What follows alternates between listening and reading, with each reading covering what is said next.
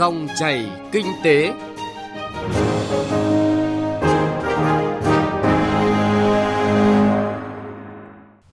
Biên tập viên Bảo Ngọc xin chào và cảm ơn quý vị đang nghe Dòng chảy kinh tế phát sóng trên kênh thời sự vê o vê một Đài Tiếng Nói Việt Nam. Chương trình hôm nay chúng tôi sẽ chuyển tới quý vị những nội dung chính sau.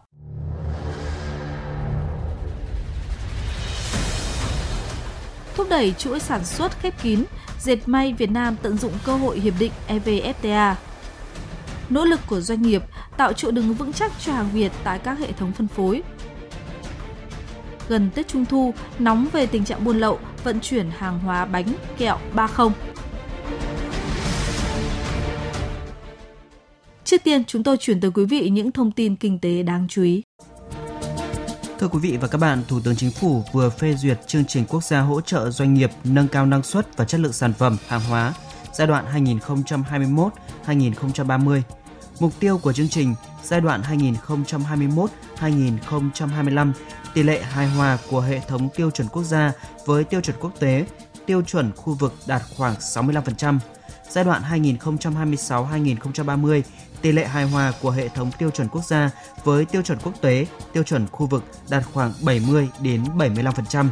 Giai đoạn hai nghìn không trăm hai mươi mốt đến hai nghìn không trăm ba mươi, số doanh nghiệp được hỗ trợ các giải pháp nâng cao năng suất và chất lượng hàng năm tăng từ mười đến mười lăm phần trăm. Dịch covid mười chín bùng phát trở lại vào cuối tháng bảy tại Đà Nẵng và lây lan sang một số địa phương khác trên cả nước đã gây cản trở sự phục hồi của các hoạt động sản xuất kinh doanh, từ đó ảnh hưởng đến tiến độ thu ngân sách nhà nước trong mười lăm ngày đầu tháng tám. Đại diện Tổng cục Thống kê cho biết, tổng thu ngân sách nhà nước từ đầu năm đến thời điểm ngày mười lăm tháng tám ước đạt tám trăm mười hai nghìn hai trăm tỷ đồng, bằng năm mươi ba phẩy bảy phần trăm dự toán năm, trong đó thu nội địa đạt sáu trăm bảy mươi tư nghìn bốn trăm tỷ đồng, thu từ dầu thô đạt hai mươi tư nghìn hai trăm tỷ đồng, thu cân đối ngân sách từ hoạt động xuất nhập khẩu là một trăm mười hai nghìn tám trăm tỷ đồng. Giá thịt lợn hơi trên thị trường đã giảm hai mươi nghìn đồng một kg so với thời điểm cao nhất là tháng sáu vừa qua. Cụ thể, giá thịt lợn hơi ở miền Bắc dao động từ bảy mươi tư nghìn đến bảy mươi tám nghìn đồng một kg, miền Trung Tây Nguyên và miền Nam từ bảy mươi lăm nghìn đến tám mươi nghìn đồng một kg.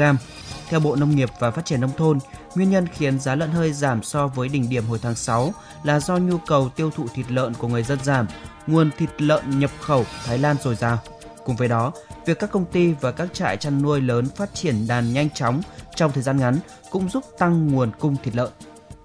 Từ ngày mười lăm tháng mười, bán mỹ phẩm giả có thể bị phạt đến một trăm triệu đồng. Đây là mức tiền phạt cao nhất được đưa ra tại Nghị định chín mươi tám năm hai nghìn không trăm hai mươi, quy định xử phạt vi phạm hành chính trong hoạt động thương mại, sản xuất, buôn bán hàng giả, hàng cấm. Vietnam Airlines, Vietjet, Bamboo Airways đã đồng loạt công bố khai thác thương mại đi và đến thành phố Đà Nẵng, sau chỉ đạo của Bộ Giao thông Vận tải về việc khôi phục một trăm phần trăm hoạt động vận chuyển hành khách đi và đến thành phố Đà Nẵng từ ngày hôm qua, mùng bảy tháng chín, các hãng hàng không đồng loạt công bố khai thác thương mại. Bộ Giao thông Vận tải cũng yêu cầu thực hiện nghiêm các biện pháp bảo đảm an toàn phòng chống dịch, không để lây lan dịch bệnh ra cộng đồng trong thực hiện các hoạt động vận tải hành khách đi đến thành phố Đà Nẵng. Thưa quý vị và các bạn, đến nay đã hơn một tháng, Hiệp định Thương mại Tự do Việt Nam và Liên minh châu Âu e vê ép tê a có hiệu lực. Hiệp định đang tạo ra cơ hội lớn cho xuất khẩu của Việt Nam, giúp đa dạng hóa thị trường và mặt hàng xuất khẩu, đặc biệt là ngành hàng có thế mạnh của Việt Nam như dệt may. Tuy vậy, để được hưởng những ưu đãi từ hiệp định, ngành dệt may sẽ phải vượt qua nhiều thách thức, trong đó thách thức lớn nhất vẫn là quy tắc xuất xứ. Phóng viên Bá Toàn đề cập nội dung này. Với hiệp định e vê ép tê a, một trăm phần trăm các mặt hàng dệt may của Việt Nam sẽ được giảm thuế nhập khẩu về không phần trăm sau tối đa bảy năm kể từ khi hiệp định có hiệu lực. Cụ thể, với mặt hàng dệt may, Liên minh châu Âu sẽ xóa bỏ thuế quan bảy mươi bảy phẩy ba phần trăm kim ngạch xuất khẩu của Việt Nam sau năm năm và hai mươi hai phẩy bảy phần trăm kim ngạch còn lại sẽ được xóa bỏ sau bảy năm. Như vậy, lợi thế cạnh tranh về thuế của các quốc gia đang cạnh tranh với nước ta như Bangladesh, Campuchia, Pakistan sẽ không còn trong thời gian tới. Hiệp định e vê ép tê a có ý nghĩa quan trọng trong việc thúc đẩy xuất khẩu cho ngành dệt may. Đặc biệt, trong bối cảnh ngành dệt may đã chịu tác động của căng thẳng thương mại Mỹ-Trung và gần đây là dịch bệnh covid mười chín. Cùng với lợi ích về xóa bỏ thuế quan, e vê ép tê a với quy tắc xuất xứ yêu cầu từ vải, kết hợp với yêu cầu từ sợi trở đi của Hiệp định C P T P P sẽ thúc đẩy việc hình thành chuỗi sản xuất khép kín, nâng cao giá trị gia tăng cho ngành. Tuy vậy, việc thực hiện E V F T A cũng như các hiệp định thương mại tự do thế hệ mới khác đang đặt ra những thách thức đối với Việt Nam. Ông Thân Đức Việt, Tổng Giám đốc Tổng Công ty May mười cho biết, Tổng Công ty cũng tính toán đến chiến lược phát triển nguồn nguyên phụ liệu trong nước, giúp doanh nghiệp tối đa hóa lợi ích, không chỉ trong E V F T A mà còn trong nhiều hiệp định thương mại tự do thế hệ mới khác. Với Tổng Công ty May mười chúng tôi thì trong cái chủng loại sản phẩm của May mười đang xuất khẩu ở châu Âu thì cũng có những cái chủng loại sản phẩm có được hưởng về thuế bằng không ngay, và chúng tôi có thể sử dụng cái chuỗi cung ứng dệt may trong nước để chúng tôi có thể đáp ứng được cái tiêu chuẩn xuất xứ từ vải. À, nhưng cũng có những cái sản phẩm mà chúng tôi vẫn chưa thể mua được trong nước do một số doanh nghiệp dệt ở trong nước chưa tăng được năng suất cũng như là chưa làm ra những cái chủng loại vải mà May mười chúng tôi cần. Tuy nhiên thì tôi đánh giá đây chỉ là những cái khó khăn trong ngắn hạn. Còn về dài hạn thì hiệp định E V F T A sẽ đem lại những cái lợi ích rất lớn. Chúng tôi đánh giá là quan trọng nhất là các doanh nghiệp dệt và các doanh nghiệp may Việt Nam sẽ thành lập chuỗi cung ứng như thế nào và sẽ đầu tư vào những chủng loại sản phẩm nào để mà có thể đáp ứng được các cái nhu cầu của các doanh nghiệp may. So với các hiệp định thương mại tự do mà Việt Nam đang tham gia, quy tắc xuất xứ trong E V F T A có nhiều điểm mới và phức tạp hơn, cả về cách diễn đạt, tiêu chí và các quy định kèm theo.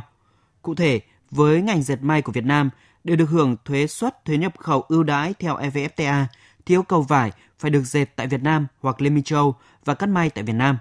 Nói rõ hơn là quy tắc xuất xứ trong hàng dệt may được thể hiện dưới dạng quy trình sản xuất cụ thể, không phải quy tắc chuyển đổi mã số hàng hóa như hiệp định C P T P P hay các F T A đã ký khác. Ngoài ra, trong E V F T A, nguyên tắc cộng gộp cho phép doanh nghiệp dệt may Việt Nam sử dụng vải của Hàn Quốc hoặc một nước thứ ba mà hai bên cùng ký kết hiệp định thương mại tự do như Nhật Bản. Tuy nhiên hiện nay, việc cộng gộp vải vẫn chưa được áp dụng. Ông Lê Tiến Trường, Chủ tịch Hội đồng Quản trị Tập đoàn Dệt may Việt Nam nhận định. Nếu mà nhanh chóng có cái thỏa thuận của Việt Nam với Hàn Quốc và Nhật Bản về quy tắc xuất xứ để đảm bảo chúng ta cộng gộp được hưởng E V F T A thì chúng ta ngoài hai mươi phần trăm tự chủ nguyên liệu trong nước, bây giờ có thêm hai mươi lăm phần trăm của Hàn Quốc và Nhật Bản cộng gộp thì gần như chúng ta đã có tới bốn mươi lăm phần trăm đáp ứng được ngay yêu cầu. Cho nên là rất quan trọng cái việc là thỏa thuận của Bộ Công Thương đối với Hàn Quốc rồi sau đó là Nhật Bản để mà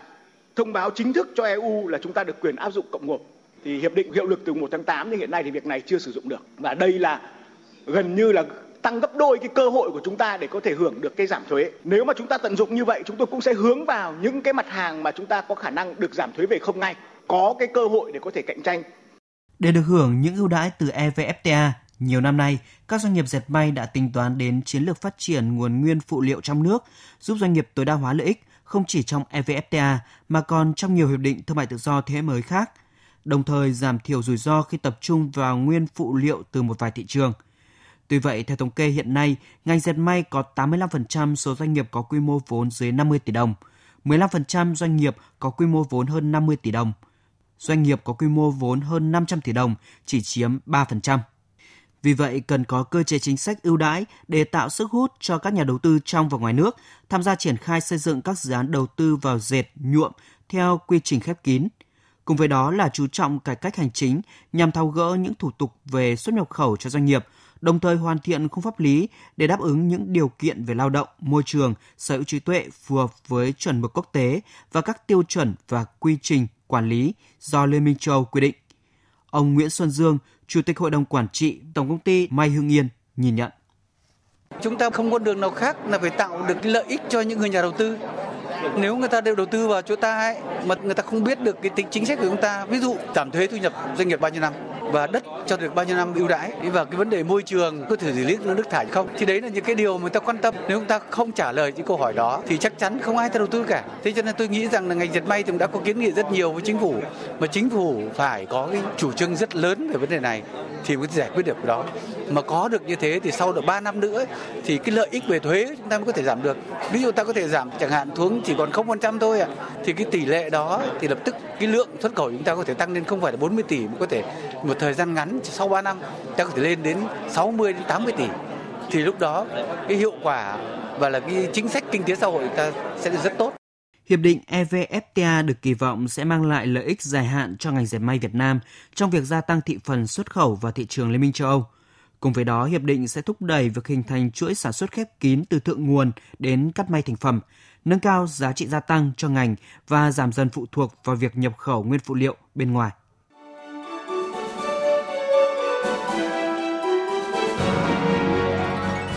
Dòng chảy kinh tế, dòng chảy cuộc sống.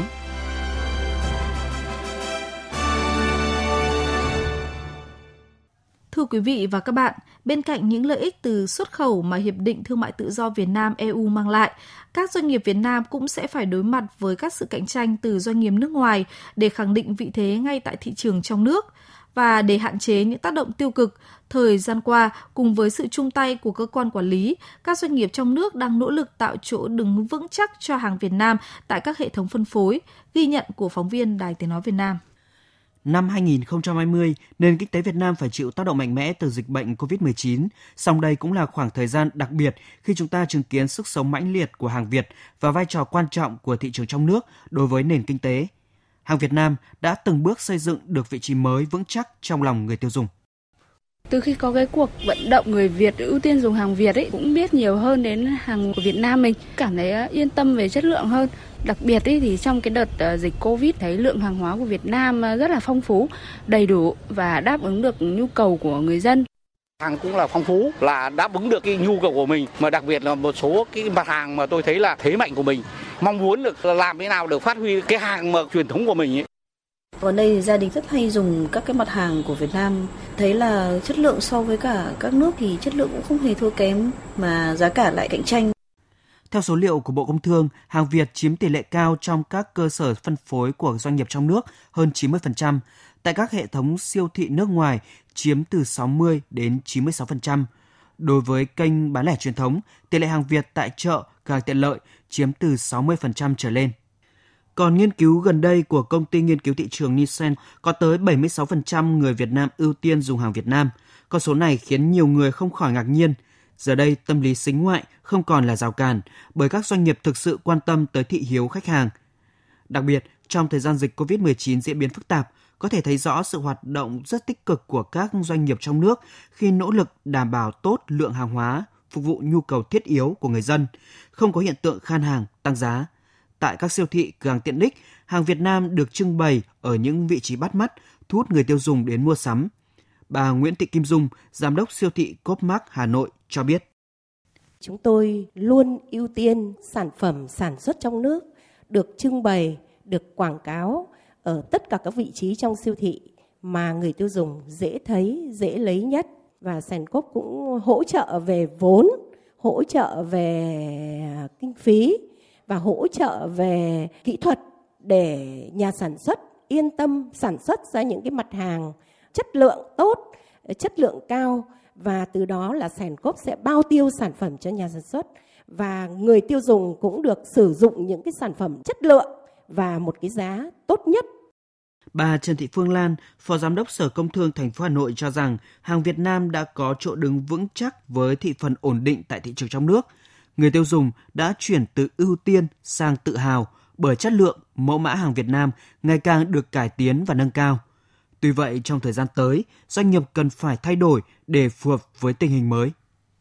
Hỗ trợ tạo điều kiện cho các cái doanh nghiệp đồng hành và phát triển như thế nào và tập trung tháo gỡ khó khăn cho doanh nghiệp như thế nào thì vẫn là cái bài toán đặt ra cho các cái cơ quan quản lý nhà nước để chúng ta thực hiện.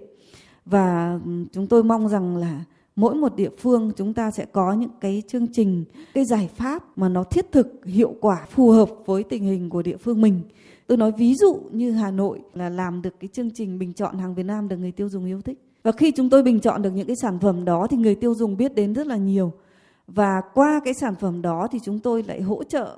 để tiếp tục xây dựng thương hiệu, hỗ trợ đào tạo tập huấn marketing, kết nối qua các cái hệ thống thương mại điện tử xuyên biên giới như chúng tôi vẫn làm với Alibaba, rồi Amazon, rồi những thương mại điện tử lớn khác. Thế rồi kết nối vào các cái hệ thống phân phối và thúc đẩy xuất khẩu qua nhiều cái kênh khác nhau.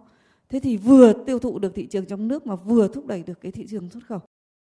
Theo nhiều chuyên gia, các doanh nghiệp sản xuất phải không ngừng nâng cao chất lượng sản phẩm, bên cạnh đó cải tiến mẫu mã để tăng sức cạnh tranh. Để thu hút được người tiêu dùng, các doanh nghiệp cần phải chú trọng đẩy mạnh nghiên cứu thị trường, tích hợp dữ liệu thông tin về người tiêu dùng và đẩy mạnh hoạt động xúc tiến thương mại, quảng bá sản phẩm. Ông Mạc Quốc Anh, Phó Chủ tịch kiêm Tổng thư ký Hiệp hội Doanh nghiệp Nhỏ và Vừa, thành phố Hà Nội nhận định: chúng ta hãy đưa ra nhiều cái mức giá cả khác nhau để người tiêu dùng của chúng ta có đủ sự lựa chọn khác nhau, bởi vì mức thu nhập của người tiêu dùng cũng khác nhau. Và một phần nữa thì ngoài vấn đề về chất lượng giá cả, thì chúng tôi nghĩ là các cái dịch vụ gia tăng sau bán hàng cũng vô cùng quan trọng, các hệ thống phân phối. Và tôi nghĩ là để chinh phục người Việt Nam thì doanh nghiệp Việt Nam chúng ta nên tham gia các chương trình hội chợ, triển lãm để làm sao quảng bá, giới thiệu và có nhiều các chương trình khuyến mãi để dành cho người tiêu dùng có nhiều cái sự lựa chọn. Thưa quý vị và các bạn, giờ đây hàng Việt Nam đã xây dựng được vị trí vững chắc trong lòng người tiêu dùng, tâm lý sính ngoại của một bộ phận người tiêu dùng đã có sự thay đổi, phong cách tiêu dùng mới từng bước được xây dựng, người Việt Nam tự hào dùng hàng Việt Nam. Tuy nhiên, để hiện thực hóa những bước đi vững chắc cho hàng hóa Việt Nam, đòi hỏi doanh nghiệp phải thực hiện đồng bộ các giải pháp từ sản xuất đến phân phối, tiêu thụ và trọng tâm là chất lượng. Bên cạnh đó, các doanh nghiệp cần hướng đến mục tiêu xây dựng một hệ thống cung cấp hàng Việt Nam đảm bảo chất lượng, nguồn gốc xuất xứ, đáp ứng những yêu cầu khắt khe, hướng tới sự phát triển bền vững. Thực tế cho thấy, nhiều sản phẩm Việt Nam không chỉ có chỗ đứng vững chắc tại hệ thống phân phối trong nước, mà còn xuất khẩu thành công ra nhiều thị trường thế giới. Quý vị và các bạn đang nghe chương trình Dòng chảy Kinh tế phát sóng trên kênh Thời sự vê o vê một Đài Tiếng Nói Việt Nam. Tiếp theo là thời gian của Chuyện Thị trường.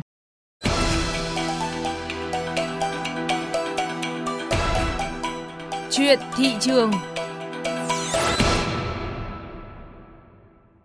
Thưa quý vị và các bạn, năm nào cũng vậy, cứ gần đến Tết Trung Thu, tình trạng nhiều cơ sở kinh doanh bánh Trung Thu ba không lại gia tăng. Ghi nhận của phóng viên Đài Tiếng Nói Việt Nam. Theo lực lượng chức năng, thời gian gần đây một số đối tượng mở tờ khai nhập khẩu các sản phẩm hàng hóa bánh kẹo hợp pháp, lợi dụng việc này để lấy những tờ kê khai và công bố sản phẩm hợp pháp đã in nhãn phụ, dán mác bánh Trung Thu không rõ nguồn gốc, không phù hợp với chủng loại hàng hóa đã khai báo để nhập hàng. Lực lượng chức năng đã phát hiện hàng chục vụ nhập lậu bánh Trung Thu, tiến hành thu giữ hàng ngàn sản phẩm không rõ nguồn gốc xuất xứ. Ông Nguyễn Huy Thưởng, Phó đội trưởng đội quản lý thị trường số mười ba thuộc Cục Quản lý thị trường thành phố Hà Nội cho biết, thời gian qua, bánh Trung Thu Trung Quốc được các đối tượng buôn lậu vận chuyển về Việt Nam rất nhiều. Một trong những lý do là việc buôn bán mặt hàng này mang lại siêu lợi nhuận. Đường đi của các cái hàng hóa mà chưa rõ xuất xứ nguồn gốc này thì thường thường là được thẩm lậu qua các đường tiểu ngạch của biên giới và được các chủ thu gom và vận chuyển sâu vào trong nội địa qua các đường từ biên giới về. Hàng hóa này thường chuyển về các đầu nậu ở trong thị trường trong nội địa và sẽ phân phối qua các kênh, các cửa hàng nhỏ lẻ cho nên khắp địa bàn, có thể bán đi các tỉnh. Theo Cục Cảnh sát Kinh tế Công an thành phố Hà Nội, đơn vị vừa phối hợp với lực lượng chức năng liên tiếp phát hiện, xử lý nhiều trường hợp vận chuyển tổng số lượng lên đến hàng nghìn chiếc bánh Trung Thu có dấu hiệu nhập lậu với giá siêu rẻ. Đây cũng thường là những chiếc bánh ba không, không rõ nguồn gốc xuất xứ và giấy tờ hợp lệ, không rõ thành phần nguyên liệu và không hạn sử dụng. Để buôn bán chót lọt, các đối tượng thường xuyên thay đổi phương thức hoạt động, phương tiện vận chuyển được thay đổi biển kiểm soát và thậm chí đổi địa điểm tập kết hàng hóa liên tục. Về đến Hà Nội, các đối tượng lại phân chia, xé lẻ hàng đi ngay chứ không tập kết lâu ở một địa điểm. Đại úy Hoàng Thị Việt Hà, cán bộ đội bốn, phòng cảnh sát phòng chống tội phạm về môi trường, Công an thành phố Hà Nội cho biết. Đối tượng thường xuyên thay đổi hành trình của chuyến đi cũng như là thay đổi biển số xe, không theo một cái quy luật nhất định. Để góp phần bảo đảm an toàn thực phẩm, bảo vệ quyền lợi sức khỏe của người tiêu dùng, Tổng cục Quản lý thị trường vừa yêu cầu các đơn vị tại địa phương tăng cường kiểm tra, kiểm soát thị trường dịp trước, trong và sau Tết Trung thu năm hai không hai không. Bên cạnh đó, Tổng cục Quản lý thị trường yêu cầu lực lượng quản lý thị trường các địa phương tăng cường kiểm tra các cơ sở sản xuất bánh Trung thu quy mô lớn, đầu mối cung cấp, địa điểm tập kết nguồn hàng. Đặc biệt, Cục Quản lý Thị trường các tỉnh, thành phố, khu vực biên giới và các tỉnh, thành phố dọc theo tuyến vận chuyển từ biên giới vào nội địa cần có phương án kiểm tra đột xuất, ngăn chặn và xử lý kịp thời vi phạm. Tới đây, thời gian của Dòng chảy Kinh tế cũng đã hết. Chương trình hôm nay do Bá Toàn và nhóm phóng viên Kinh tế thực hiện. Biên tập viên Bảo Ngọc xin chào và hẹn gặp lại quý vị.